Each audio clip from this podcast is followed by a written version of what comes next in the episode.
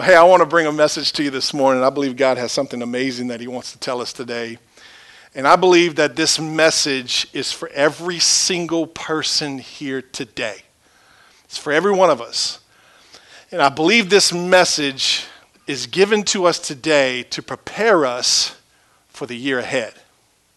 How many of you know God's a preparing God? God, if you'll spend time with God, He'll give you what you need before you walk into what you might need that thing for. Does that make sense? Like He prepares us. God doesn't want us to be blindsided. If we're blindsided, it's simply because we weren't listening. Yeah, buddy, I'm going to make your brother work today. It's all right. So I want to give you the best thing I think I can give you today in this message on prayer. And before you shut me out and say, oh, just another message on prayer, this might be a little bit different. I believe this is a fresh, fresh message on prayer from God this morning. So I want to talk to you about prayer. Prayer is the secret sauce of every believer everywhere. Every believer has the opportunity, the authority, the right, and the ability to pray. I don't know if you realize this, but when you gave your life to Jesus and you confessed that He's the Lord of your life and that, and that God raised Him from the dead, you came into a newfound relationship with God by which He says, I want to talk to you. So, like, you might be excited that you came into a relationship with God, but He's more excited because now He gets to talk to you. Three of y'all excited about that. Leonard Ravenhill made a statement. He said, No man is greater than his prayer life. Let's ponder that for a minute. No man is greater than his prayer life. So that means this that if your prayer life is weak, that means that the best you can do is your capacity. The best you can do is your own natural ability.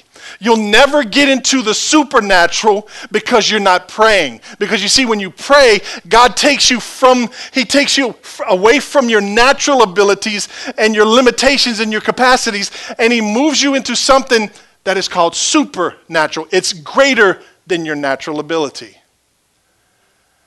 No man is greater than his prayer life.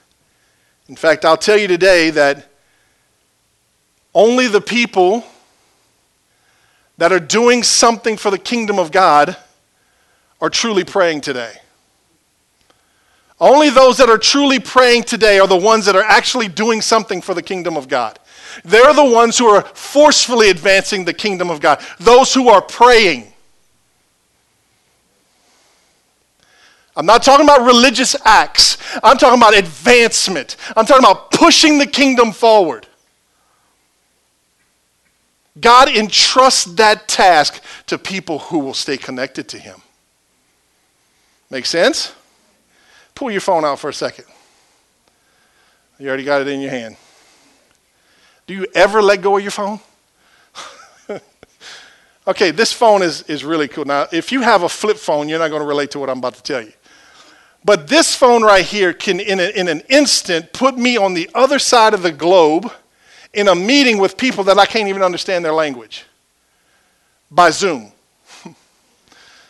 Thank God for Zoom. This phone has, has the power to put the world in my palm, more or less, right? But this phone has a limitation.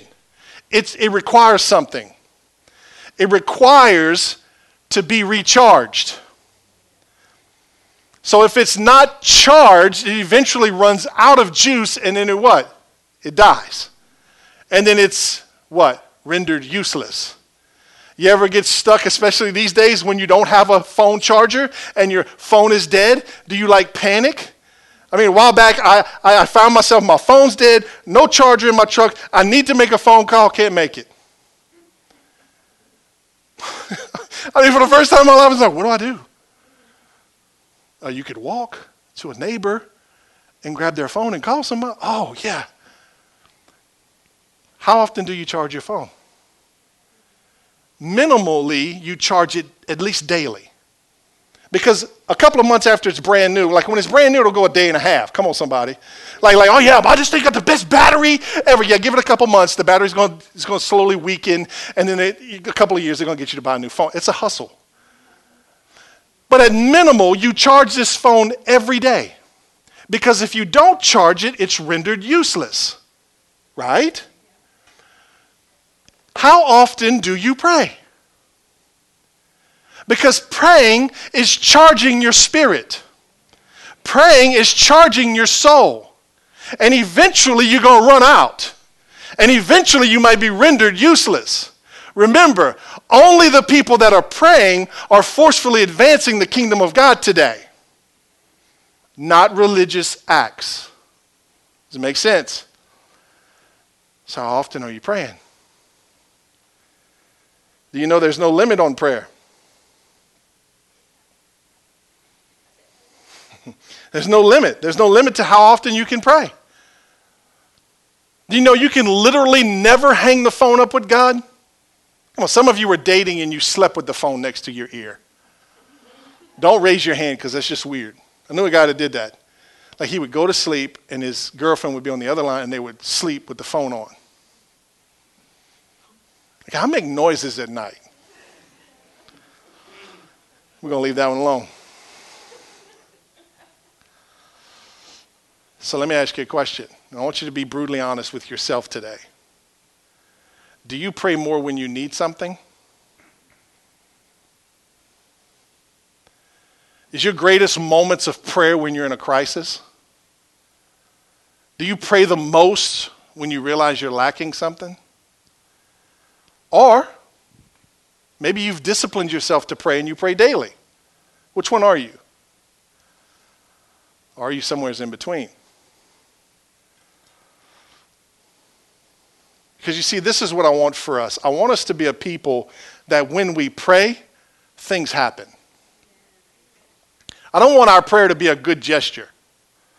Like, oh, I'll pray for you, brother. Okay, that feels good, but like, I'll know if you really pray for me. So when people tell me they're praying for me, like, oh, bro, Pastor, I'm praying for you. Okay, I'm watching. Let's see if it's going to work. I had COVID. They're like, I'm praying for you. I'm like, yeah, okay, let's see if COVID goes away now.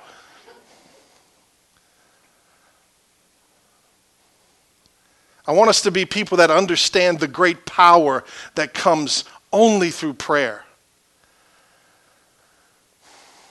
Listen to what James said. He said, The earnest prayer of a righteous person, what's this? What does it have? Great power. What does it produce? Wonderful results. Who can do this? Who can do this? A righteous person. Notice he didn't say a perfect person. Because then nobody could ever pray. Come on. He said, A righteous person, the earnest prayer of a righteous person has great power and produces wonderful results. Who wants to pray with some great power? Who wants to see some wonderful results? Anybody? Anybody want to see some results when you pray? Three of you.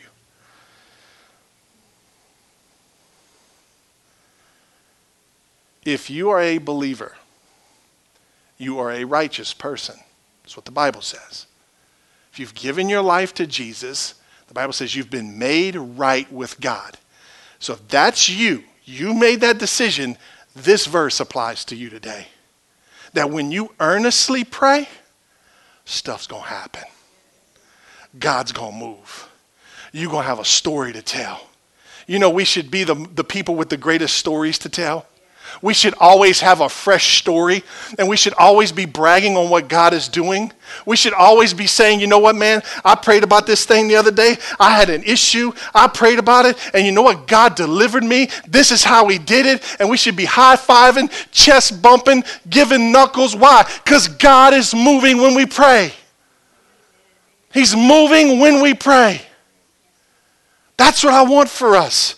I want to be known as that church in town that when they pray, bro, God moves.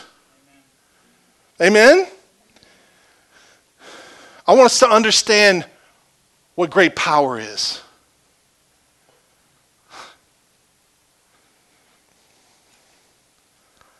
Power doesn't come in volume. Anybody know somebody prays loud? Like you won't ask them to pray for you because everybody's going to know what they're praying for? You know what I'm saying? I got a friend in, in England, and when he prays in tongues, like the, you can see devils just running. It's loud. I mean, it'll scare the Jesus out of you. It's just like, and you're like,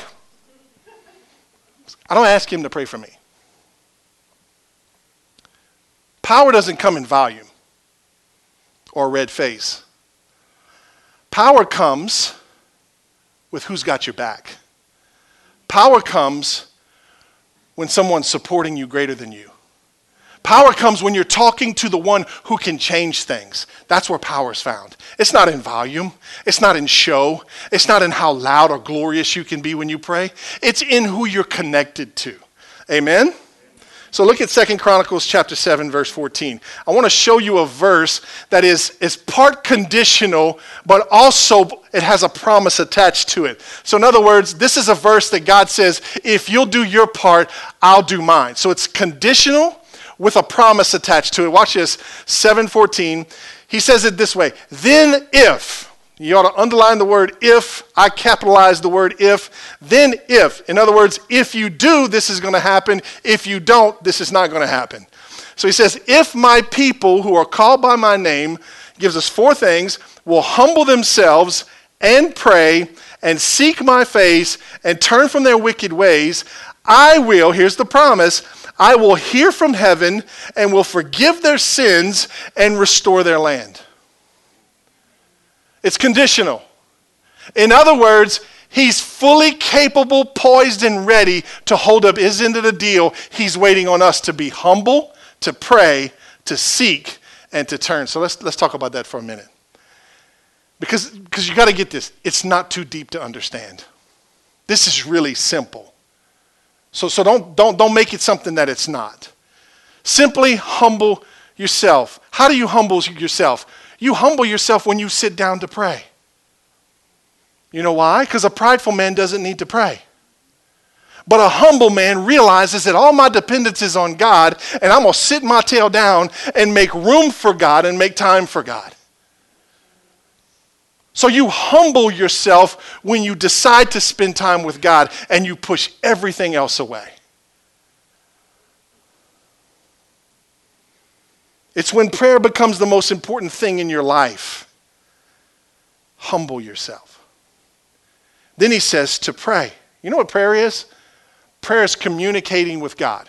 I was going to say prayer is talking to God, but we're really good at talking to God. We're not really good at listening to God, are we? I mean, all of us can talk. We treat God like he's McDonald's. We roll up in the parking lot. Yeah, I need a number two, large with cheese, hold the onions, and a Dr. Pepper light ice.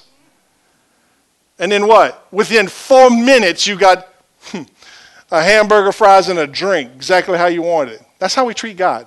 We talk, we don't listen. So I use the word communicate because communication requires there to be a back and a forth. It requires talking and it requires listening. You with me? So prayer is communicating with God. It's talking to Him, but staying long enough to hear Him. Make sense? So humble yourself, pray. Then he says to seek my face. I don't think we know what it means to seek.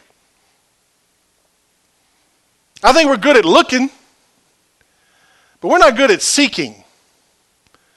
Looking is, is, is how you deal with your kids. When you ask your kids, hey, go get me so and so out the refrigerator. Or go get, me, go get me something out of the refrigerator. And, they, and, and within two minutes, they go, I, I can't find it. It drives me and my wife crazy at my house. My kids don't look, they don't seek. They open the door and they go, I don't see it. And my wife's famous words is, Did you move something out the way to see if it was behind something else? No. Okay, go back in there and find. That's looking. How many of us sit down to spend time with God and we give him five minutes, and if he don't show up or we don't feel something, well, he's not here. We're looking. He didn't say to look, he said to seek. To seek is when you lose your keys and you got 10 minutes to get the kids dropped off at school and get your tail to work. You start seeking. what happens? You become relentless, right? You'll rip the house apart. You'll flip all kind of stuff upside down. You'll start fussing at people, right? Get over there look at me. You cover that room. I got this room. You go in the back. Find my keys. And what do you do? You don't quit until you what? Find them. And then when you find them, you go, oh. That's what it means to seek. If you're going to seek God, you're going to have to relentlessly stay in a position till He shows up. You're going to pray and you're going to invite Him in, and you're not going to walk away too early. How many of you get in a hurry? One, two, honest people, three. So the rest of y'all have no issue staying an hour in prayer? Y'all never get in a hurry when it's time to pray? Okay, so let's try this one more time. How many of you get in a hurry when you pray? Okay, we broke through. We got some honesty going. All right. Step one get honest. He says to seek, turn stuff upside down, push stuff away. Here's a good question for you Do you make room for God daily? Do you have an allotted time that this is my God time and nobody gets into my God time? Or are you just kind of getting through life somehow? And when a crisis comes, you start crying out.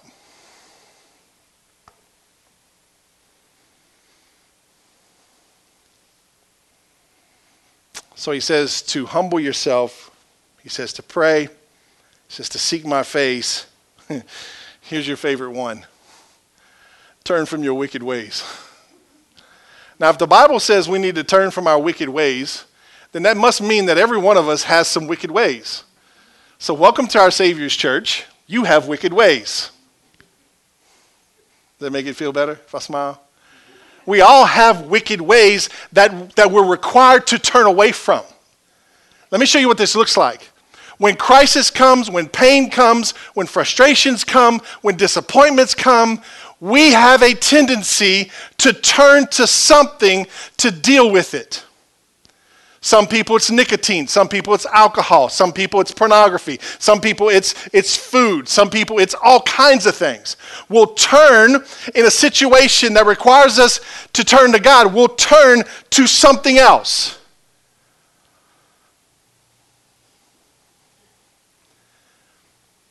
God says, don't turn to that. Turn to me. He invites us every single time Turn to me. Don't turn to that. Turn to me. If you turn to that, newsflash, he's not mad at you. He's still waiting for you to turn to him. Because if he wasn't, he wouldn't say to turn from your wicked ways, because there would be nothing to turn to. Maybe? Amen? Amen? Turn from your wicked ways. You know what he's really saying? Turn from anything that separates us.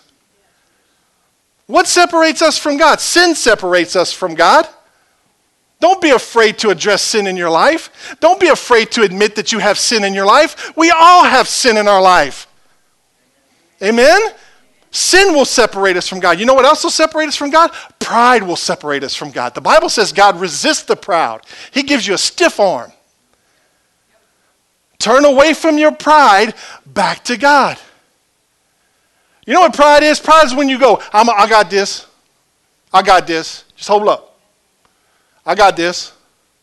I'll call you if I need you. Really? Pride will separate you from God. You know what else will separate you from God? Unforgiveness will separate you from God. You know, God's desire is to forgive you, but when you don't forgive others, He doesn't forgive you. So, so here's the question of the day How long do you want to be separated from God? How long do you want to deal with that eternal internal battle, that struggle, that depression that comes on you when you're separated from God? How long do you want to be separated? Because the Bible doesn't put a time frame on it. It simply means this I can take a step, but I can turn in the next step. Are you hearing me? I don't have to keep stepping that way. I may find myself on this first Sunday of 2021 in a place where I've turned to something that separated me from God, but I can leave here today turned back towards God. I don't have to stay long. Hmm. Might need to camp out there for a second. You don't have to stay any longer than you want to. But you know what the enemy says? Oh, you messed up you got to stay this long. You got to stay until somebody else does something. You got to stay until this or that happens. Bull. You can finish that however you want to. Bull. You don't have to stay any longer than you want to. You know what's so cool about God? Is he's always poised and ready to restore. He's always ready. He's not like some religion we know where you got to do penance and you got to suffer and you got to walk through a season of pain so that you can earn your way back to heaven, earn your way back to God.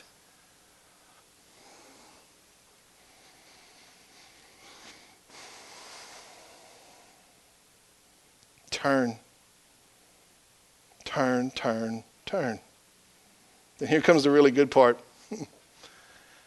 he says, when you've done that, when you've humbled yourself, when you've prayed, when you've seeked my face, when you've turned from your wicked ways, here's the promise.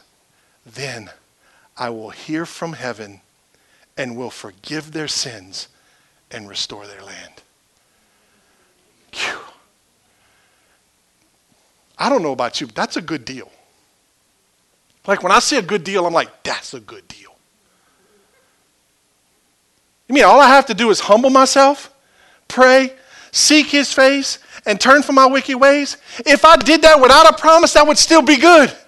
Right? But then he throws a promise on top of that that he's going to hear from heaven, he's going to forgive your sins, and then he's going to restore your land.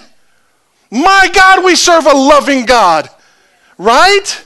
A God that goes above and beyond. He didn't have to put the promise on that verse. He could have stood there and said, you need, to, you need to humble yourself, you need to pray, you need to seek my face, and you need to turn from your wicked ways, or you can burn.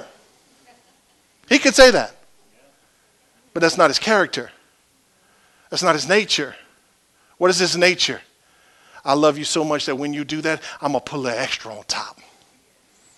I'm going I'm to hear from heaven. Think about that. That means he's going to petition for you. That's when he says, he says, uh, Cole, Cole's got an issue. It's just because you're sitting right there and you have issues. Yeah. Cole, Cole has an issue. He needs a solution to this problem. God, he needs help. He's going to hear from heaven for you. Then he's going to forgive your sins. And then he's going to restore your land. I, I think that might be worth it. I mean, who doesn't want that? Why would we not do the four things that he's told us to do? And then step back and watch him do his part. Does that make sense? Who doesn't want that? Two thoughts and then I'm going to get into a couple of points. First thought is this prayer is not a monologue, it's a dialogue. Prayer is not a one way conversation, it's not a one way speech, it's not, a, it's not even a speech. Prayer is a dialogue. God wants to dialogue with you. Look at me. God wants to talk to you, and He wants to hear from you. So, watch this. There's a lot of different religious backgrounds here today, and I want to address a lie. The question is not, does God speak? That's not the question. God's been speaking since the first page, and He hadn't stopped ever since.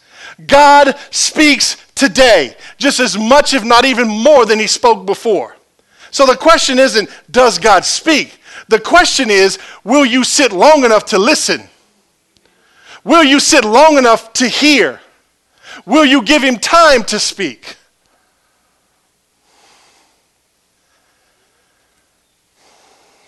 I'm, I'm going to step out on a limb this morning, and you may, you may need to chew on this one for a little bit. But I'm, I'm going to step out on a limb and tell you this that if you're not hearing from God when you pray, your prayer is incomplete. you know what I just did? I just put a whole lot of pressure on you. You know why I put that pressure on you? Because God speaks. God speaks every time I stay long enough to hear. How does he speak, Pastor? Well, sometimes, most often, he speaks through this book, his word, his spoken word, his written word. He speaks through this book. Sometimes he puts an impression in my heart. Sometimes he speaks through other people. And he likes to use people that frustrate you. Does he not? He likes to use people you don't think very much of.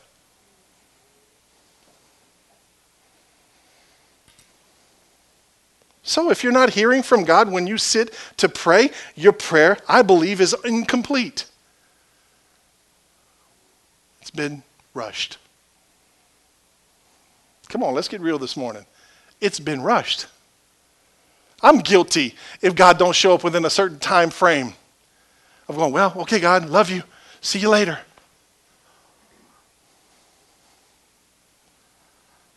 You want to hear a crazy story? I don't know if I've shared this before or not. I'll try to make it quick. I was at my cattle lease one day. It was starting to get afternoon, and I'm walking to the north end. It's a very long track of land. I'm walking to the north end to, to check the cows. And it was a cool afternoon. I was like, could use a good walk. So I walk, check the cows. I'm walking back, there's an old tub from a washing machine sitting in the woods. And I just felt an impression on my heart that said, Sit down, I want to talk. And so I, I, I pulled it out, made sure there wasn't no black widows on it. Come on, somebody. And I sat. And I felt like God was telling me, I'm getting ready to show you something. So my, my childlike curiosity was like, Is it going to be a big deer? I hope it's not a bear. I hope it's not something I can't outrun, which is pretty much anything except a turtle. and I'm sitting. And so I start worshiping. So, so imagine this I'm in the middle of a cattle pasture, sitting on an old wash tub, singing songs, telling God how awesome He is. I didn't realize it, but 20 or 30 minutes went by. I was like, wow, man, this is a good time, God. Thank you. I never saw nothing. Like, but you said you was going to show me something. Like, why didn't you? Well, I guess it was just for me to sit down and be still. So I got up rushed. I had to hurry up, it's getting dark. I walk, take about 10 steps, and I hear the Holy Spirit say, That's it? I told you I'm going to show you something. And I was at a point of conviction where I went, Do I want to see what He wants to show me as bad as I want to go do whatever else I'm doing? By the way, that's a good question. I turned around and went back to my wash tub and I sat for 10 more minutes. And I wish I could tell you I was super spiritual, but I had my phone and I'm like, love you, God. You're awesome. You're beautiful. You're magic. I love you, God. And I'm looking, where's the deer? I really thought it was going to be a deer. Like, where's the deer? Like a 10 point buck, you know, like, where's the deer? 10 minutes goes by, I don't see nothing. I said, Well, all right, God, I love you. It's a good time. See you later. I walk to the other end of the lease. By this time, it's really starting to get dark. It's not completely dark yet. I get in my truck and I'm heading home like I always head home. And I go down this one street and there's this house and this guy's building a fence and he's doing all kind of cool things that I like to look at and I'm nosy. And so I always, every time I pass by his house, I'm always checking out what he did. You know, I slow down and I'm coming towards his house and I can see some smoke and some light on the backside of the house. Oh, he's burning something. So I'm rolling, And I get in front of his house and I'm, I'm trying to see what he's burning. And I, I get to the front of his house, right to the edge, and the side of his house is on fire. He had two big garbage cans sitting there and they're burning coming up the side of the house. And the soffit and the eave is getting ready to catch on fire and nobody's home. So I pull my truck over. Same time, two ladies come in. I go to find a water hose. Side note, always keep a good, healthy water hose. His hose was rotten. I'm like, bro, your house is burning. Your hose is rotten. So I'm trying to rig up a hose. Anyway, I get the hose rigged up. I start spraying. I put the fire out. I was like, dang, this has been really cool. By this time, all the country fire department guys, they're all volunteers, so they come rolling in here like 50 fire trucks, 50 people. And, and, and the guy goes, I need to get inside. I'm like, I got the fire out. It's okay. No, I need to get inside. He goes into the attic. He comes back down. He says, I need a fire extinguisher now. Runs back up in the attic and puts the fire out in the attic. If I don't stop, the house burns down. If I leave 10 minutes when I wanted to leave before I decided to stay, I missed the fire. God said He was going to show me something. I was ants in the pants. I'm glad I sat back down. This was the cool part. I saved those people's house. It was right before Christmas. All their Christmas presents was around the tree. Nobody was home. I saved their house. Everybody's running around. I slipped out the side, didn't want no recognition, got in my truck and I left. You know what I did all the way home? I worshiped God. I worshiped God because He said He was going to show me something and He did. It just didn't come like I expected it to come. Right? So prayer is not a monologue, it's a dialogue. Smith Wigglesworth said this I don't ever pray more than 20 minutes, but I never go 20 minutes without praying. So if you think that you have to be locked in a room for three hours to be spiritual, you can pray on your way. You can pray as you go. Like you don't have to hang up the phone. You can just keep talking to God. Amen? Second thought is this Where are you praying from? Are you praying from love or are you praying from lust? Where's your prayers coming from? Is it coming from a genuine desire to be in God's presence and to spend time with Him and to hear His voice? Or are you praying from a lust that says, I'm coming to Him because I desire something, I need something, and He's got it? Where's your prayers coming from? Is it coming from love or is it coming from lust? Because you know, we all got that friend, right? That friend that every time they call, they need something. Anybody got a friend like that? If you're not raising your hand, you might be that friend. Just joking. Just joking. Pray from love, not from lust. Let me give you three reasons to pray. Number one, when you pray, you invite God in you invite God in.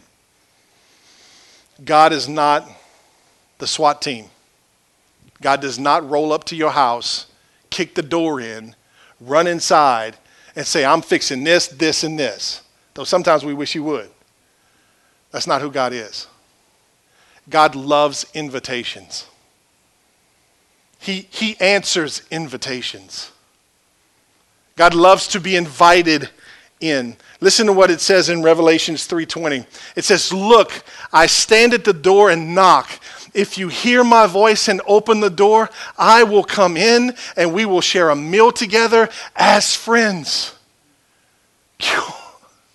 Isn't that good? I mean, come on, shake your head, something, wake up. That's good stuff. God is knocking at the door of your heart, and if you'll open it, He'll come in, and He's not going to fuss at you. He's going to come in and sit down with you, and He's going to eat a meal with you like friends. It doesn't get any more personal than that, it doesn't get any more loving than that. God doesn't have a knocking problem. We have an opening problem. Every day. Somebody home? Anybody got time for me today? Hello?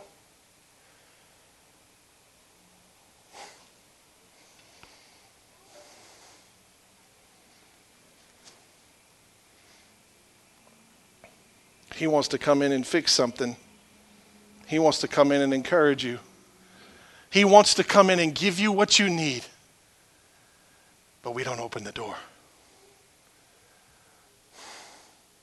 Hurting ourselves.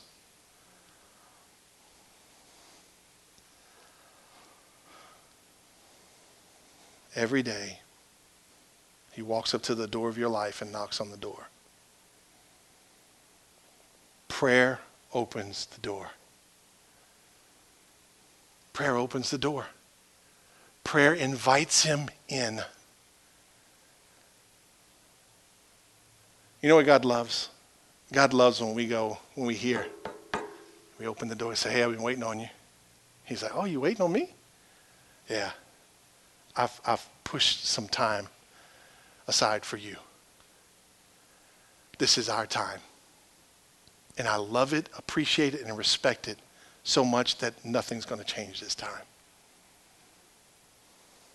Prayer invites God in. If you're having family issues and you pray, you know what you just did? You just invited God into your family issues. If you're having emotional issues and you pray, you just invited God, the God of all creation, the one who created your emotions, the only one that knows really how to fix them. You just invited him in. When you pray, whatever you're praying about, you're inviting God into that thing. And that's what we all need. Amen? I don't know about you, but I need God in every area of my life. And when I pray, I invite him in. The second reason we should pray is because when we pray, we communicate with God personally. It's one thing to be in a good church service and have the presence of God and share God with all these other people. I like that. I really do. I really love Sundays. I love worship nights. I love those kinds of things. But you know what I really like? Is that God loves me, Jamie Tyler, so much that he'll come just for me. Because you see, some of you have been beat down so much and you've believed the lies of the enemy so much that you don't believe God wants to be with you. Can I tell you today that's a lie from the pit of hell? God loves you. He knows the number of hairs on your head. When you weep, He weeps. When you hurt, He hurts.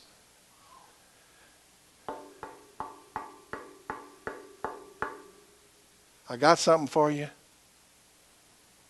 It's just for you. He doesn't say, I got something for y'all.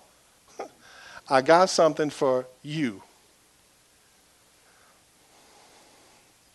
We get to communicate with Him personally.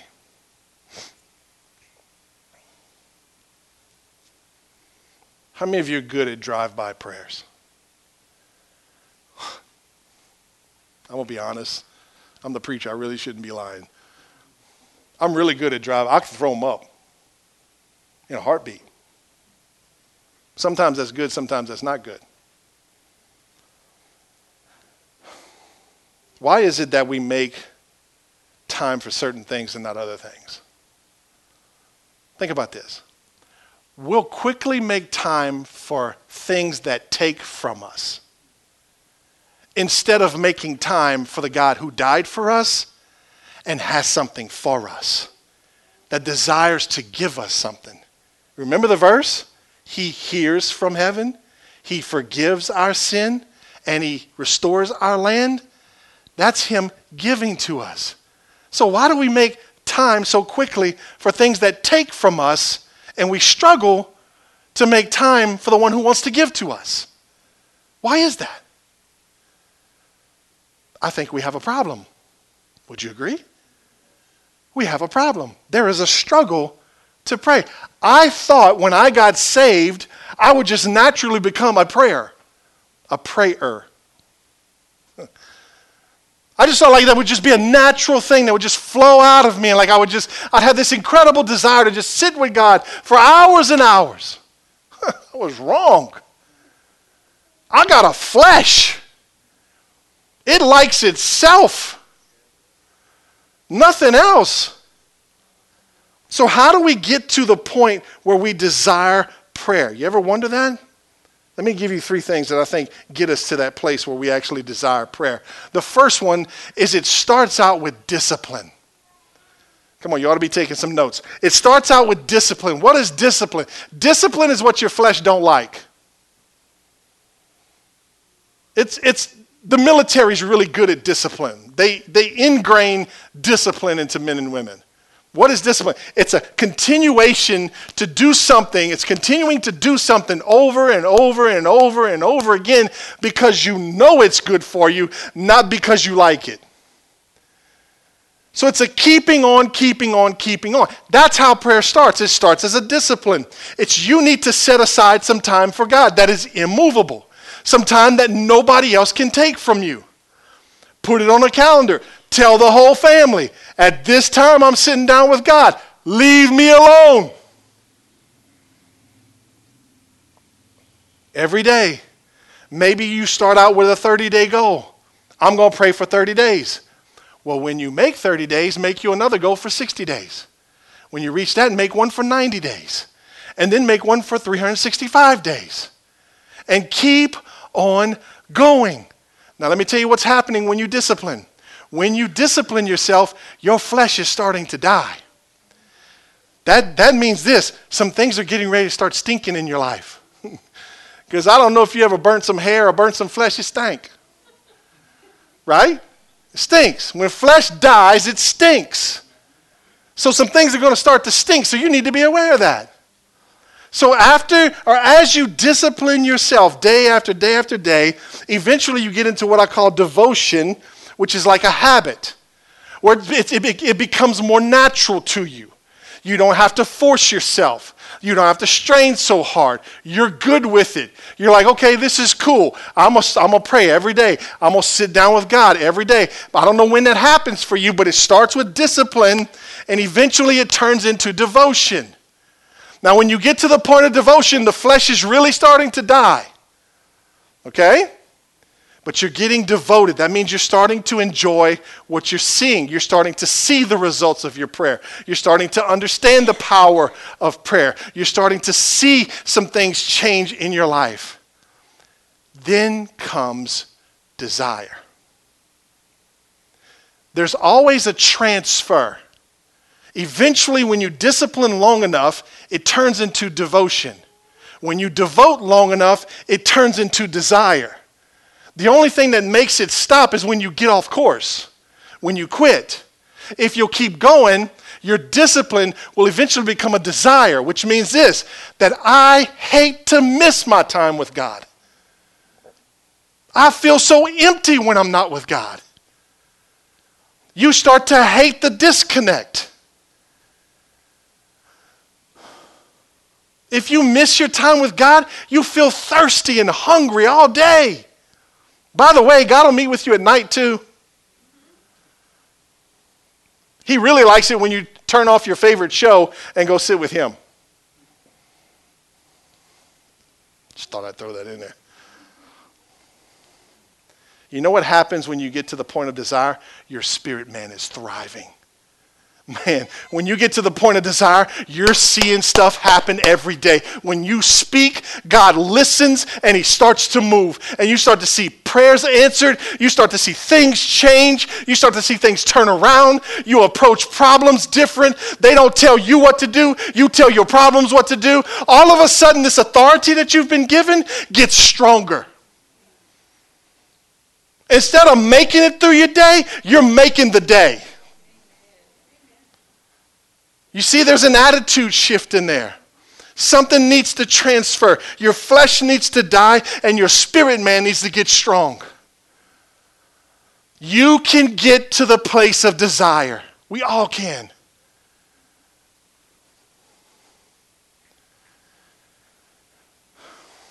Because this is what happens when we pray. When we pray, God quenches something inside of us. Come on, you know what I'm saying. You know what I'm saying. When you've been prideful too long and you've been reluctant to go to God with your issues and you're just suffering and you're, you're empty and you're desperate, and then wherever that is for you, you finally give up and you go to God, what does He do? He quenches something on the inside of you. I don't know if you're like me, but after He quenches that thing inside of me, I go, what took me so long to get here? You know what I'm saying? He quenches. He is only good. So, reasons we should pray. The first reason is it invites God in.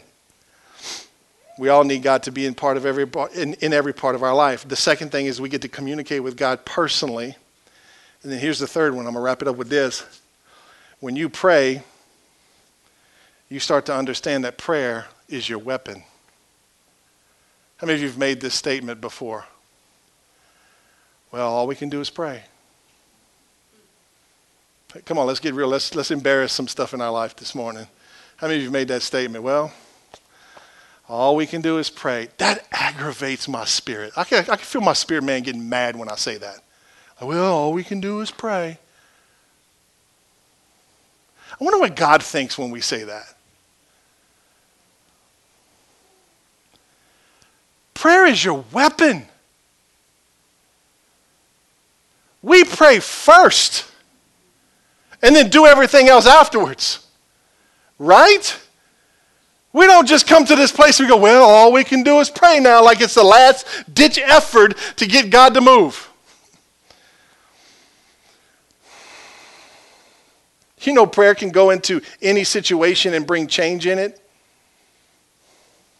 Do you also realize that God has given you all the authority you need to advance His kingdom in your area of life? God has given you all the authority you need to change the environment that you walk into. What's the problem? You put your weapon down. You put your weapon down. You somewhere along the way you got frustrated, you got irritated, you got aggravated, you got disappointed, and you say, you know what? Psh. Watch this verse in Matthew 18. Jesus says this. He says, Truly, I tell you, whatever, say whatever. Whatever you bind on earth will be bound in heaven, and whatever you loose on earth will be loosed in heaven. Isn't that a good verse? Do you know what it means? Let me tell you what it means. When you bind something, it means that you disallow it. Because when you lose something, it means you allow it to happen. So he tells us to bind and to loose. And when we bind and loose on earth, that thing is bound or loosed in heaven. To loose something is to have a pit bull on a, on a, a leash and to unclip him and to let him go. You see it?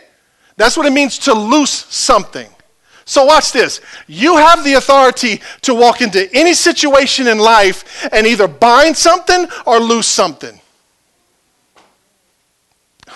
I'm about to amen myself. You have that authority to do that. You have the authority to change your environment, to change your situation. You don't have to live with it. You're called to change it. You don't have to be frustrated. You can change it. You walk into your house and the kids are nuts and your wife looks like she's strung out and there's no peace in your house, men, don't run to the shed and drink six beers. It ain't going to help. Walk up in your house with your weapon in your hand and bind some things and loose some things. Remember, power doesn't come in volume, it comes in, in the one that supports you. So you walk up into your house with a big old Joel Osteen smile on your face. I bind up this spirit of division and frustration in the name of Jesus, and I loose the peace of God over my house. Now, you might think that's a religious, nutty kind of thing to do. You're fooled. It works. When my kids couldn't sleep, we didn't suffer. I like sleep. I was motivated by sleep. I would walk to their bedroom. I would lay my hands on them. Spirit of discomfort, leave. I bind you in the name of Jesus and I'll loose the grace and peace of God over you. I'll prophesy. You will sleep good tonight. Tell me it don't work. You'll never know if you never do it. When's the last time you bound up something? When's the last time you loosed something? You go to work and everybody's crazy and everybody's stressed out and worried about getting fired. I walk up into that job. In the name of Jesus, I bind up this spirit of fear and I'll loose a spirit of faith in this place. You'll never know if it works if you never do it. You'll never know how much authority you have until you exercise it. You don't have to live frustrated, and you don't have to learn to live with it. Amen, Pastor.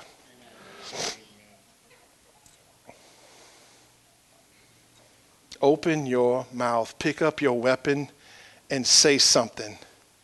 Isn't it funny? we'll put our weapon down, and instead of loosing and binding, we start complaining. Come on.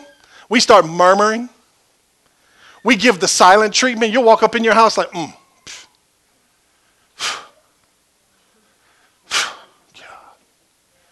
Whoa. Like, why are you doing all that? That's weird. I think God looks at it and he goes like, what are you doing? Like, won't you use your weapon? We'll complain. You know what complaining is? Complaining is agreeing with the enemy. Nagging. By the way, women aren't the only ones that nag. Men nag too. Come on, ladies, give, give a brother an amen. When I throw you one up, you better say amen. I ain't to throw no more.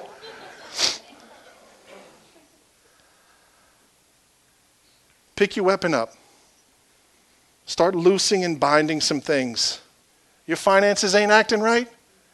Loose and bind tithe, because you can loose and bind all you want. If you ain't tithing, you're speaking nothing.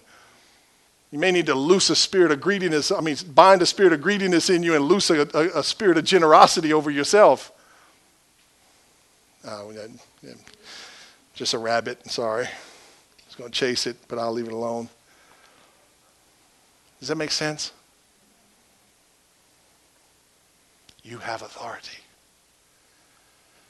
whether you use it or not.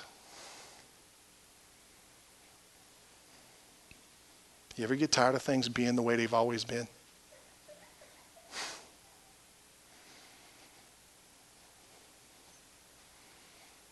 You ever been dealing with something for so long that you can see when it's coming around for another cycle? And you're like, here it comes. Oh boy, here it comes. Guess we're going to fight tonight. The whole time you got a weapon, you got authority to loose or to bind. Won't you pick it up? Won't you pick it up? So don't give up, pray up. I know. It's quirky. You might remember it. Because here's the truth you'll only understand the importance and the power of prayer when you do it. If you don't do it, you'll never understand it. What's stopping you from praying? What's stopping you from loosing and binding some things? Do you need a certificate that says you're spiritual enough?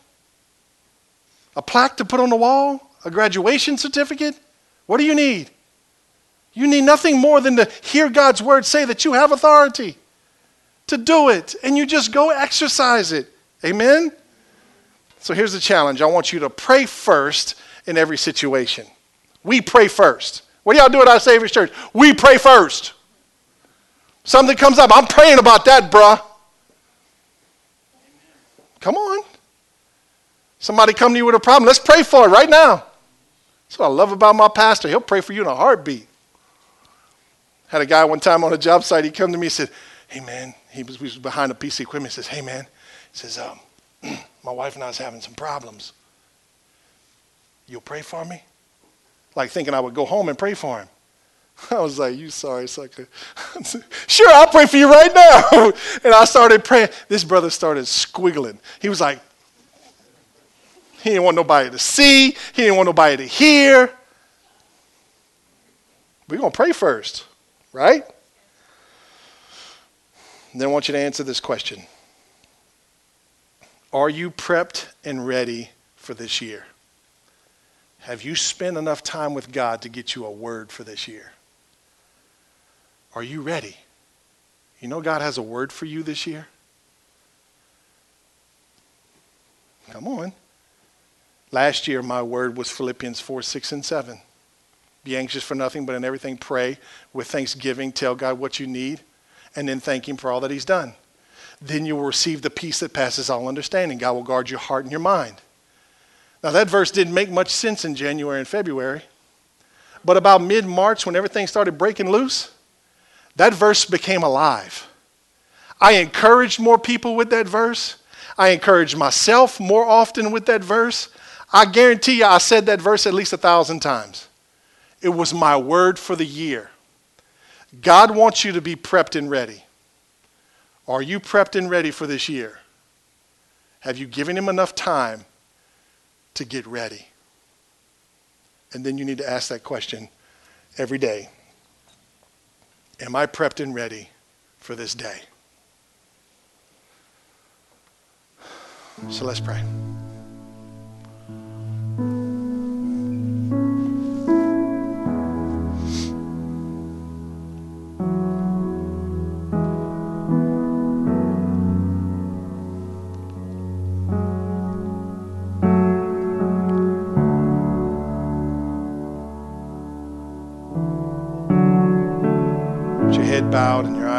This morning, I want to exercise my authority as the pastor and pray over you today.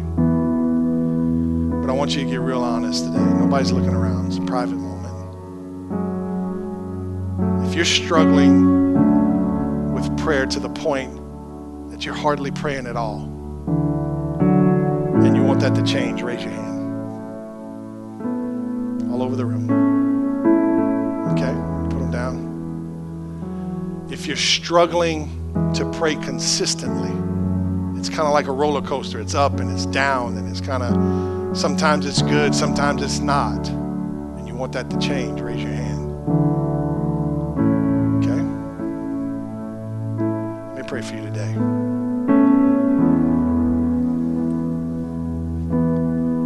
God, I come to you this morning. And you've seen your people respond. You've seen their honesty. You said to humble ourselves. It's a good way to humble ourselves. Is to get honest about where we are. God, help us. I invite you in to help us. That we would be a church that understands the power and importance of prayer. God, we'll pray with fire, with expectation. We'll pray believing that you're going to do something, believing that the situation's going to change. Help us to be a church that sees mountains move, dead things come back to life, broken things healed hurt things restored. I pray that that's us, God. Help us to see that this year. Help us with discipline. Grace us with discipline, God. And as we begin to discipline ourselves, God, your grace would come alongside and keep us going. And I pray that that discipline will turn into devotion. And then that devotion over time will turn into a desire. And that God will be people that pray, like earnestly, with great power, and we see wonderful results. I pray that James verse over us, God, that we'll earnestly pray and with great power we'll see wonderful results. I pray that over us this year, God that in every situation, courage would come up and we would speak to that thing and we would bind what needs to be bound and we would loose what needs to be loosed. Help us, God. The struggle stops today. We pick our weapons up today and we see your hand move in front of us and on side of us and behind us.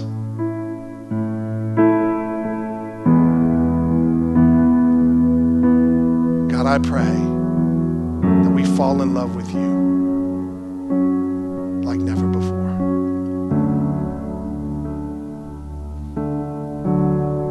us ears to hear and a heart to seek. Help us, God. Help us. If you're here today and you're never given your life to Jesus and you want to make that decision today, the Bible says you can do that today. And today's the perfect day for you to do that. If you've never confessed your sin and asked Jesus to come into your life and be the Lord of your life and you want to do that today, the Bible says you can be born again today. If that's you, just quickly raise your hand. I want to help you with that today.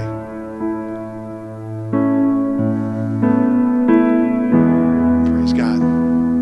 Now, Father, we thank you for this message. We thank you for your presence in this place. We thank you for this time.